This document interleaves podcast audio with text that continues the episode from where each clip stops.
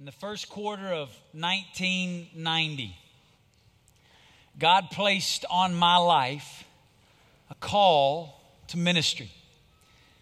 I'd only been saved a few months. I was a freshman in college, and after a few months of walking with the Lord, God began to stir in my heart a passion to preach the gospel.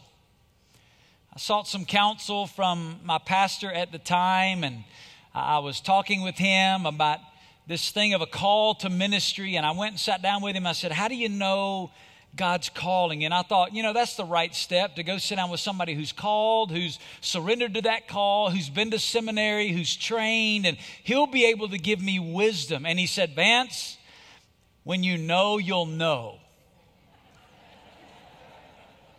And I'm thinking, is that the best you got? I mean, three years in seminary, and that's the best line that you've got? But man, he was so right. When, when the call of God to ministry comes on your life, it is so definitive and so certain.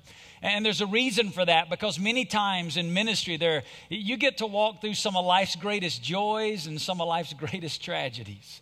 Ministry is a roller coaster ride of ups and downs, and it is that definitive call of God that keeps you day in and day out on your face before Him, continuing to pursue Him, because you can't stop what you didn't start. If, if you choose to become a pastor, you can choose to do something else. But when God calls you to something, you can't stop what you didn't start. And in that first year after God called me into ministry, He birthed in my heart some verses and just really laid these verses on my heart. And I'm, I'm now in my twenty-fourth year of pastoral ministry, almost twenty of those years in a senior pastor role.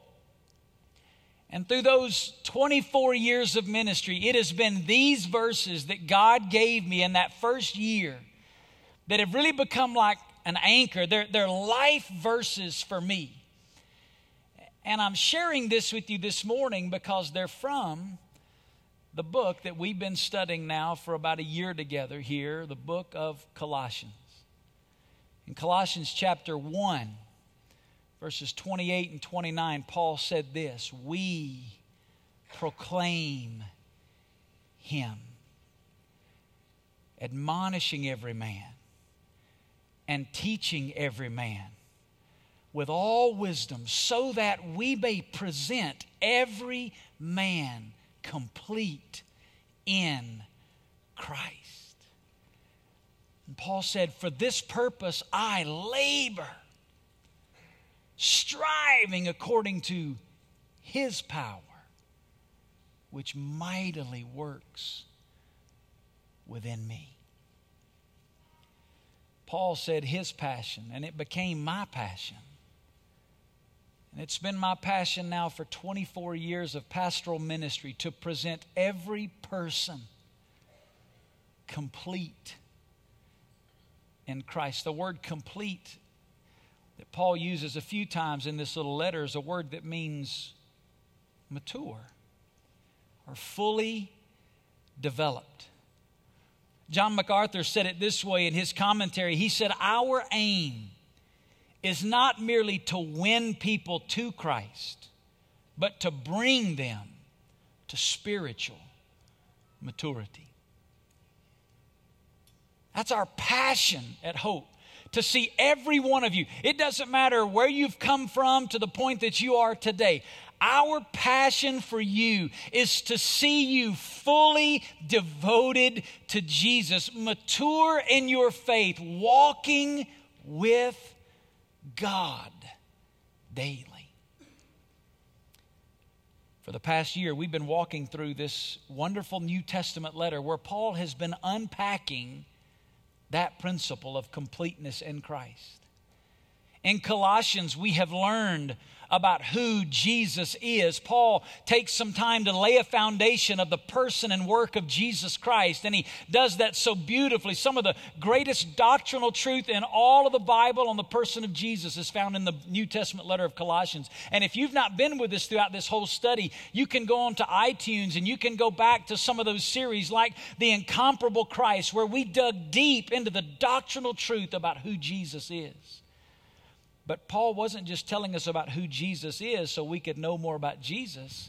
He was telling us about who Jesus is so that that could have a deep transformational effect in our lives, because who I am, Paul went on to teach us, is rooted in who Jesus is.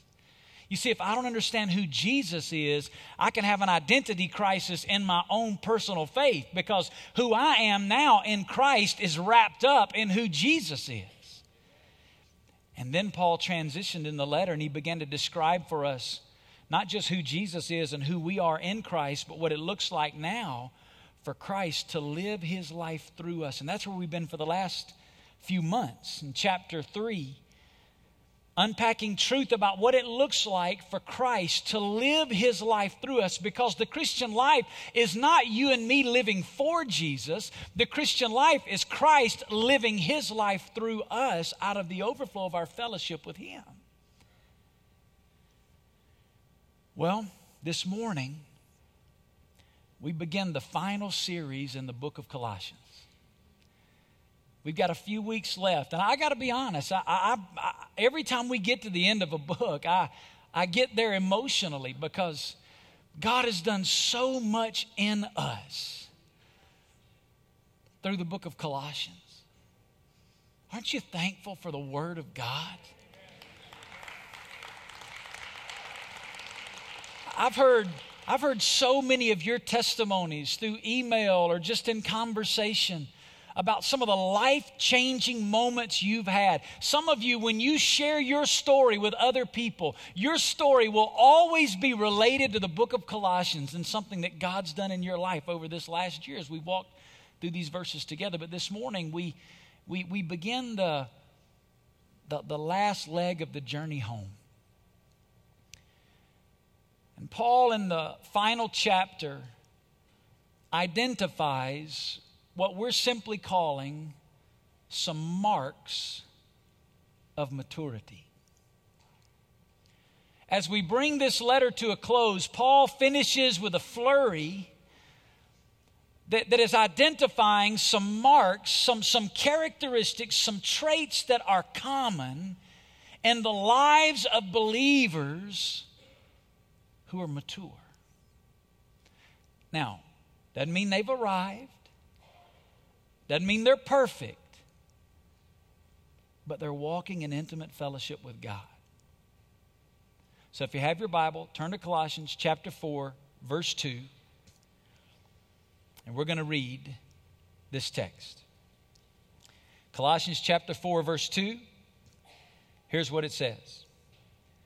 Devote yourselves to prayer, keeping alert in it with an attitude of thanksgiving, praying at the same time for us as well, that God will open up to us a door for the Word, so that we may speak forth the mystery of Christ, for which I have also been imprisoned, that I may make it clear in the way I ought to speak. I want to give you, first of all, this, this first mark of maturity. As I meditated on these verses, as our, our pastoral team labored through these verses over the last couple of weeks together and really tried to, to dig out the, the truth of what's in here, I want to begin by just giving you a statement. And this is a mark of maturity. When you find someone who is complete, they are mature in their faith, they are walking with Jesus, here's the statement. A mark of maturity is a desperate pursuit of God in prayer. Read that out loud with me. A desperate pursuit of God in prayer. That statement alone was deeply convicting in my own life this week. I want you to look at that statement. Does that describe you? Man, I'm somebody who has a desperate pursuit of God, and the evidence of that is my prayer life. Paul says, as he gets to the end here, here's a mark of maturity. prayer. The word he uses here, prayer, is the most generic term in the Bible for the word prayer. Prayer expresses, or prayer reveals, our desperation level for God. If you don't believe that statement, I want you to just think about, when do you pray the most? We pray the most when we're the most what? Desperate, right? Let things be rocking along pretty good, and I might forget to pray. But let the doctor call my house with the test results, or go into the office and find that pink slip laying on your desk, or get in the car to go to work in the morning and you hear the click, click, click, click, click, click, click, click, click, click, instead of the cranking of your engine, right? In those moments when we get desperate, what do we do? We pray. And not only do we pray, we get other people to pray. Sometimes even before we call heaven, we're calling other Christians and say, hey, you got to pray. Here's what Paul is saying. When we are walking in maturity with Jesus, we have a growing understanding that moment by moment, we are completely desperate for God. It doesn't take a crisis. We know we're desperate for Him. H A Ironside said it this way. Prayer, first of all, is communion with God. We need to pray as much as we need to breathe. Our souls will languish without it, and our testimony will be utterly fruitless if we neglect it. So in the verses that I've read for you, Paul gives us five characteristics of prayer in the life of a maturing Jesus follower. So I want to just give them to you, and we'll be finished this morning. Here's the first one. I'll give them to you in five words. Here's the first word: constant. And it's unpacked by that phrase. Paul opens the, the text with devote yourselves to prayer. That phrase devote yourselves is not a suggestion. It's actually an imperative. It's a command statement. And it's, it's in the present tense, meaning it's describing a continuous action. Paul is describing something that we are to continuously engage in. He is reminding us that we are so desperate for God that we must live in constant communion with Him. And this is not a new theme that Paul is unpacking here. It's the same thing Jesus taught the disciples. We won't turn there, but in Luke chapter eighteen, Jesus gave them a parable to show them, the Bible says in verse one, that at all times they ought to pray. Jesus taught the disciples when He was on the earth with them that prayer is something that we should do at all times. Paul said in another place, First Thessalonians chapter five, he said we are to pray without, what's the word? Ceasing, right? Pray without ceasing. Say that another way. Don't stop praying. Sometimes it's helpful in understanding the Bible to read it, but then try to say it back using different words but saying the same thing. We read some of these phrases so often: pray without ceasing, don't stop praying. What does that mean? Does that mean twenty-four hours a day, seven days a week, I'm to be on my knees in a closet with my head bowed, my eyes closed, my hands folded, praying? Well, obviously that's not what he meant, right? What Paul is talking about here is the practice of constant conversation with God. You see, what we tend to do with our prayer life is we tend to put our prayer life in a nice, neat little box. For some of us, that box is fifteen or twenty minutes every morning before we go to work. We get up and we open our box and we spend some time in prayer, and we finish our time before the Lord and we close the box and we put it on the shelf and we go throughout the day. For others of us, this box, we open it up at night before we go to bed. We're, we're laying down in the bed and we'll open up the box of prayer and we'll, we'll pray in those moments. But then we get done, we close the box and we drift off to sleep and we don't pick it back up until tomorrow evening when we're back there ready to go back to bed. For some of us, it's an even smaller box. For some of us, you just opened it up this morning. It's church. You know what's really, if we're going to be real honest, there's some of you here today, the extent of your prayer time is what we do here when we stand before you and say, let's pray. And I'm not saying that to be judgmental. I'm saying that to help us understand what maturity looks like. Paul says it's not in a box. For some of us, it's a box that we only pull out in moments of crisis. We kind of have like an emergency prayer box. Uh-oh, it's on. Let me get the box out. Here's what Paul's saying. Get rid of the box. We're to live in constant conversation with God.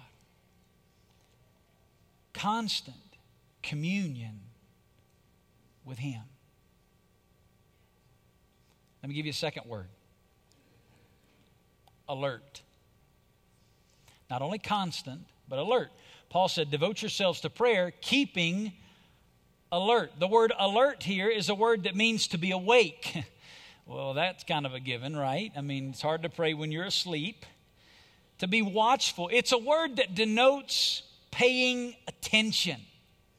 And as I was thinking about that phrase, keep alert, I thought about from, from the time I was old enough to put on a glove and swing a bat, I, I played baseball. It started with T-ball, you know, you put the ball in the tee, and then we went to the next level of playing ball. We didn't have coach pitch back when I was a kid. They just let those little kids start throwing it. So you just got hit a lot, right? I mean, that's just kind of the way it was. But when you start playing baseball, one of the first things they teach you when you're playing in the field. Now, I was always one of the taller kids, so they just, and I wasn't real fast, so they always stuck me at first base. That's where I always wound up. I was a first baseman my whole life. That's all I ever played was first base. But when they put you out in the field, no matter where you are, the coach teaches you to be what? Alert. Why? Because you never know when the ball is coming your way. And the thing about baseball, it, it's not constant action at every position. You, you, you could sometimes be out there in right field two or three innings and never see a ball. And, and you'd see some kids out in right field. Man, you always put the ones out in right field, right?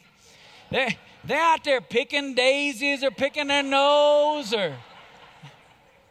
I always wonder about major league right fielders, what they feel like, right? You have to be on your toes. And that's why in baseball, they teach you that little thing to get up on your toes. And, and in baseball, they teach you that chattering thing where, hey, better come on, better, hey, better. What is that? Part of that is just keeping you in the game. It's keeping you alert because you never know when the batter swings, when that ball's coming at you. And then when that ball comes at you, if you're not ready, you, you blow the play. That's the image of keeping alert. And it's interesting, Paul uses it in the context of praying. He's saying to us as Christians, don't put your prayer life in a box. Maintain constant conversation with God. Why? Because you never know when life's going to hit the ball your way. And in that moment, if you're not ready, you'll miss an opportunity to pray. For example, somebody does something at work that is wrong. You know it. You see it. Maybe it's just wrong in general. Maybe it's specifically wrong towards you. And in that moment, guess what? Life just hit the ball your way. You can get angry. You can get defiant. Or you know what you can do? You can pray. God, I, I don't know what they're going through today. God, I don't even know if they know you. And Lord, maybe the reason they're acting the way they're acting today towards me is because they don't know you. And God, help me today not to be so consumed with me, but God, would you help me today be consumed with letting them know you? What's that? It's keeping alert. Your eye is caught by a person of the opposite sex. You see someone that is attractive or beautiful, and immediately your mind wants to begin to, to race with the thoughts and the emotions and the lust that can creep in when you catch someone who's attractive or beautiful. Listen, just because you're a Christian doesn't mean that part of you is broken, right? Now, when you see that person, you could respond in lust and starting to grab a hold of that thought, and you could begin to, to relish that moment, and you can run off down a path mentally. Or in, if you're on your toes, Lord, God, I thank you that you made that person the way that they are. And Lord, I know that you created them for someone else. And God, I pray for their purity today. God, I pray that you would protect them and guard them. Lord, I pray for my marriage today. God, I pray that you'd protect and guard the purity and the sanctity of my marriage. Lord, I pray for my kids today and their purity as they are going to live in the same world that I'm living in, and they're going to see the same things that I'm seeing. God, would you guard their heart? You see what you're doing? You're ready. Somebody cuts you off in traffic. I heard that subtle. And listen, don't hear me, don't, don't hear me saying this today and think, man, Pastor Vance is so spiritual. He always gets this right. Just ask my kids. I don't always get it right.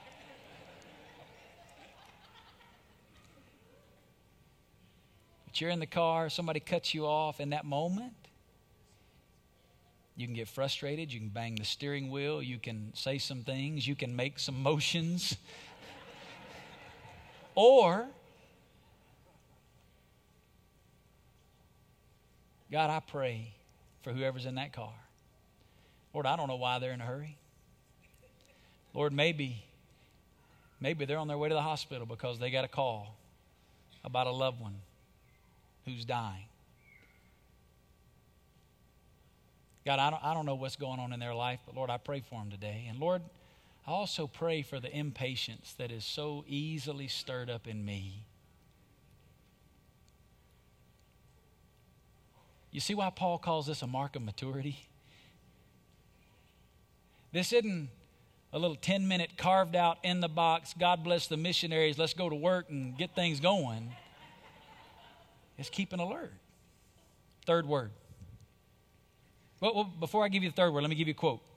It's by Rick Warren. I read it this week. It's so powerful. Listen to what he said.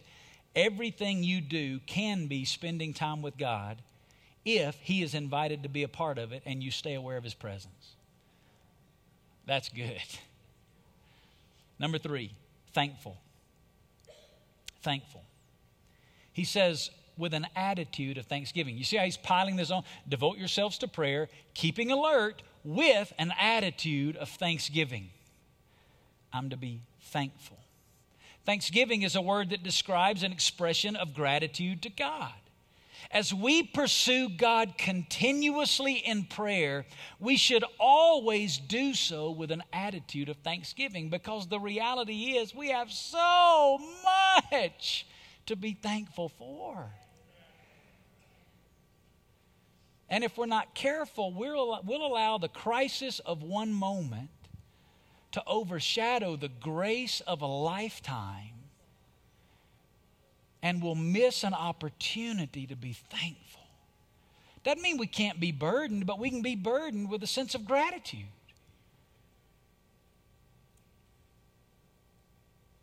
This is the seventh time in this letter that Paul mentions the idea of being grateful.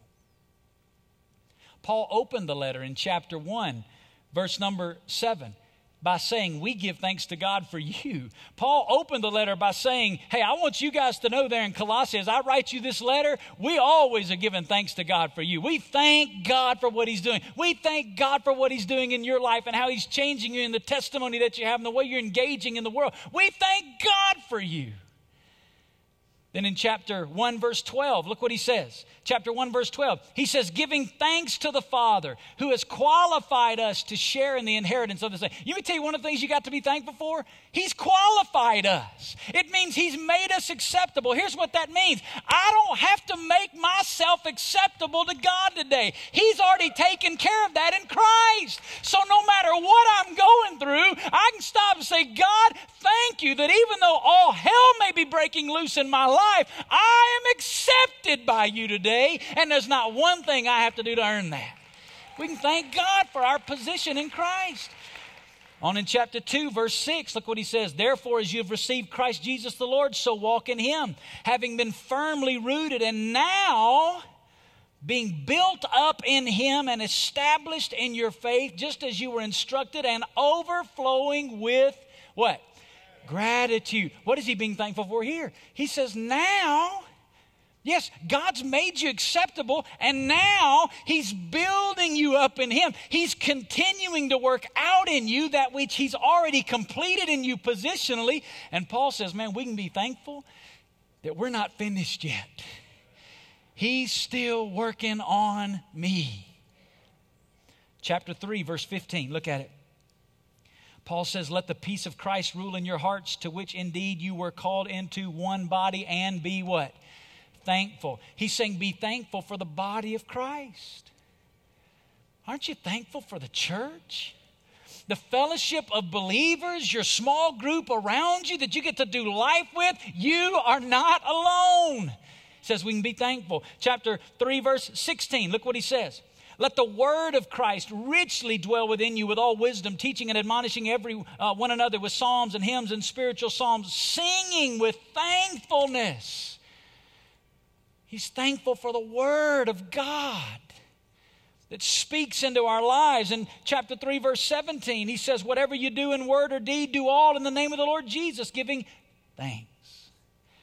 What are we thanking God for there? That every opportunity in my life is an opportunity for God to share his story through my life. We get an opportunity to be thankful. Here's what Paul's saying.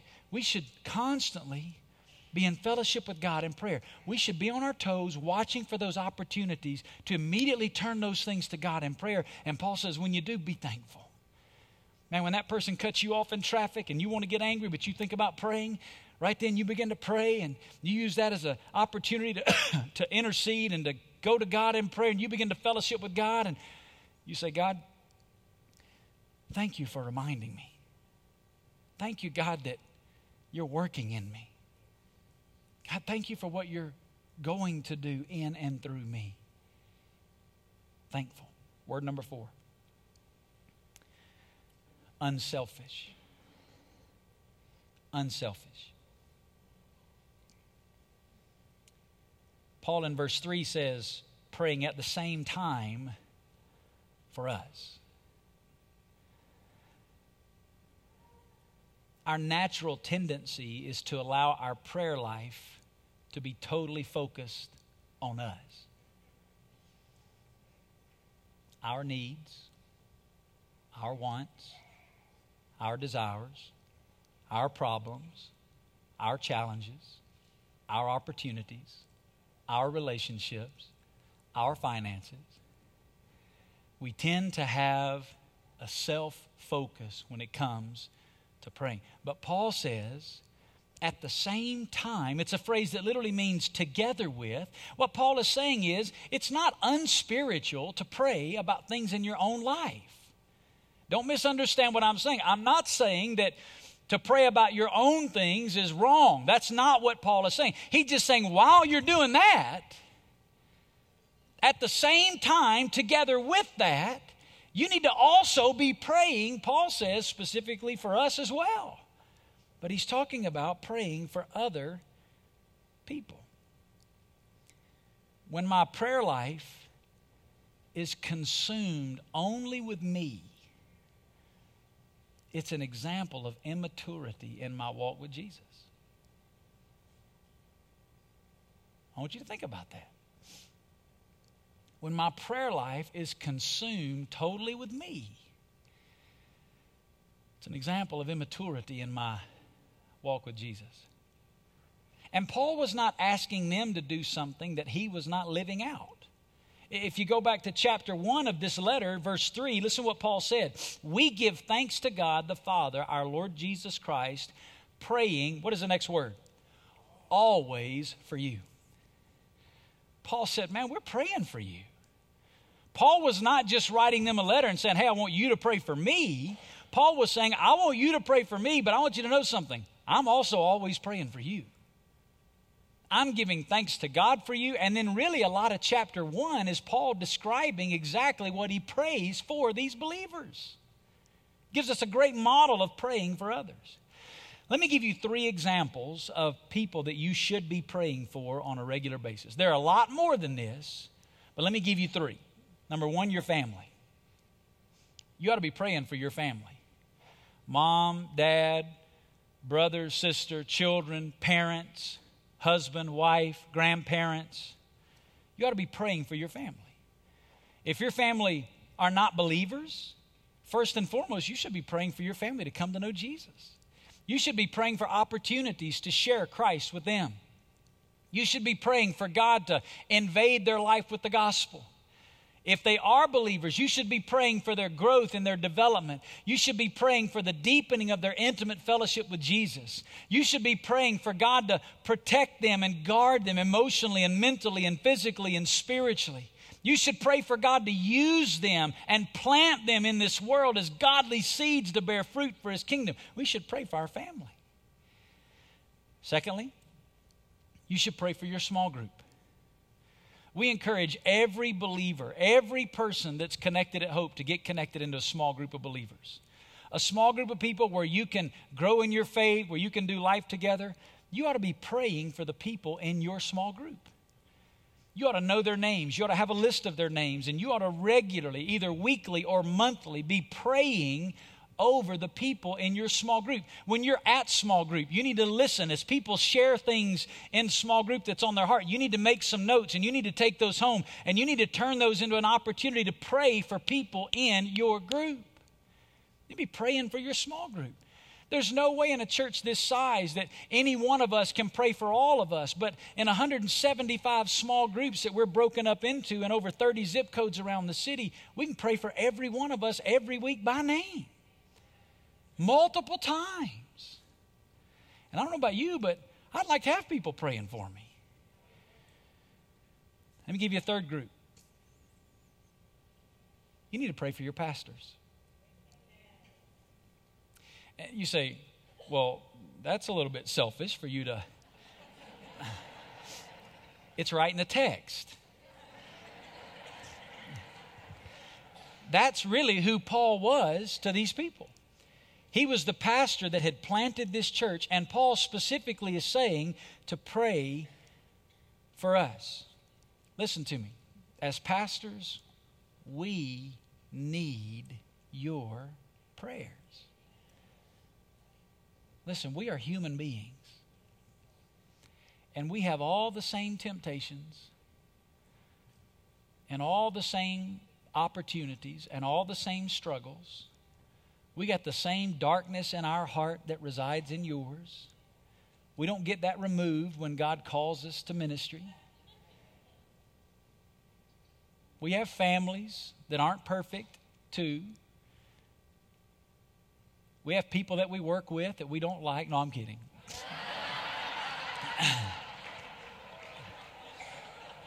We have all the same things you deal with. And let me, let me tell you something else. As pastors, God's given us a position of influence, and the enemy would love to tear that down. Listen to me. Because when he gets one of us, it affects a lot of people. It affects a lot of people. We need your prayers. And if you can only pray one thing for us, I want to give you a verse of Scripture that I pray over my life all the time. Here it is. It's in the book of Psalm, verse, chapter thirty-six, verse eleven. Look what it says. Let not the foot of pride come upon me, and let not the hand of the wicked drive me away. Listen, every pastor has two great enemies. There's an enemy within and an enemy without. That verse deals with both of them. God, let not the foot of pride come upon me. The enemy within. God, don't let me get in the way. But then he says, don't let the hand of the wicked drive me away. There's an enemy on the outside as well. And listen to me, either one of those enemies can take you down. Fifth and final word. Missional. Missional. Should be constant, should be alert, should be thankful, should be unselfish. It should be missional. Paul says that God would open up for us a door. Paul is reminding us that as we mature in Christ, we understand that God's activity in the world is bigger than me. It's interesting. Paul is writing this letter. Do you know where Paul is when he's writing this letter? Anybody know? He's in prison. You would think he would say, pray for us that we get out of prison.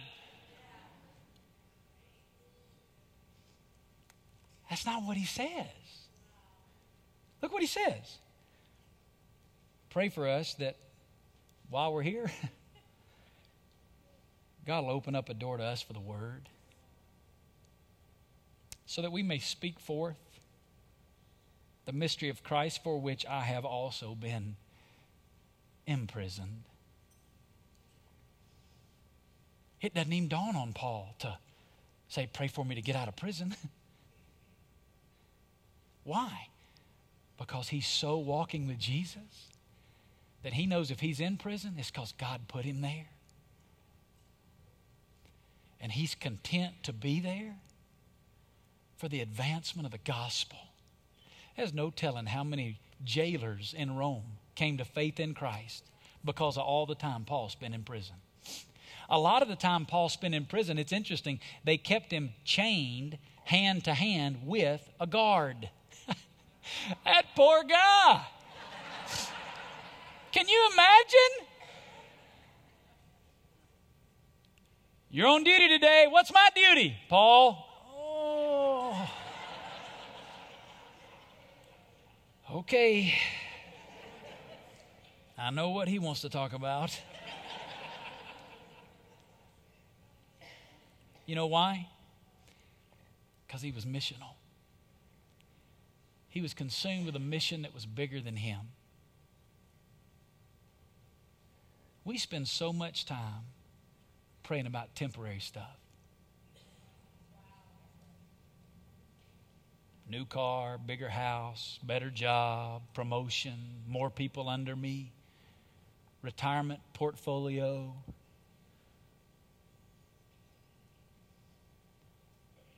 When we're maturing in Christ, we begin to spend more time praying about the mission.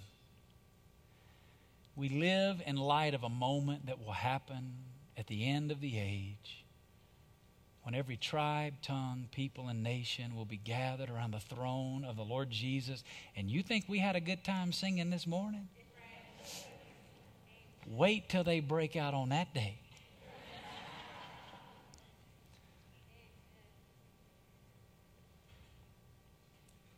I'm going to sit in the back, Teddy, on that day. Because I want to watch some folks who for years have just been reserved. You're going to lose it up there. You're going to lose it.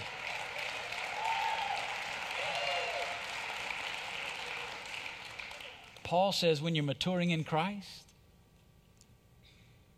you're always praying about the mission. Andrew Murray said this, the church should seek above everything to cultivate in God's children the power of an unceasing prayerfulness on behalf of the perishing world. We should pray for the mission. We should pray, as Paul said here, that the word, every time we gather, how much time this week did you spend praying that the message today would be clear? Hear what Paul says? Pray that I may make it clear in the way I ought to speak. How much time do you spend praying this week, every week? Man, at Hope, when we gather, God, would you make the message clear for everyone who hears? God, with clarity, would you speak right into their heart? We should pray for churches in our city to be clear in their preaching of the gospel. How much time do you spend praying for other churches in Las Vegas? You do know we're not the only place God's at work here, right? There are a lot of good, great, and godly churches in this city that we get to partner with in kingdom work. How much time do you spend praying for them that they make the gospel clear instead of complaining about them because they do something you don't like? There's a whole sermon there. We're not going to stop. But how much time do you spend praying for believers to make Jesus known through the way they live and the words they say on a weekly basis in Las Vegas? How much time do you spend praying for church planters, for missionaries, for people groups? I, I'm going to close with a quote that I read this week that struck me. It was so profound, by Andrew Murray in his little book, The Secret of Intercession. It's a quote that it's uncomfortable. It's so profound. Listen to what he says. Look at it on the screen. God rules the world and his church through the prayers of his people.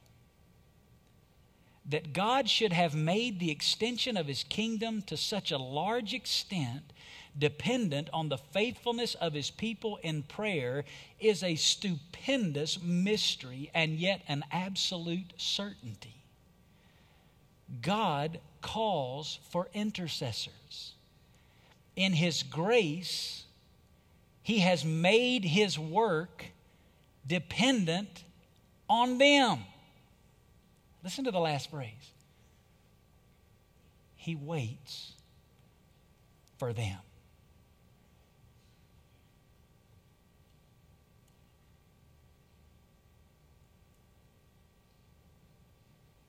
Wow.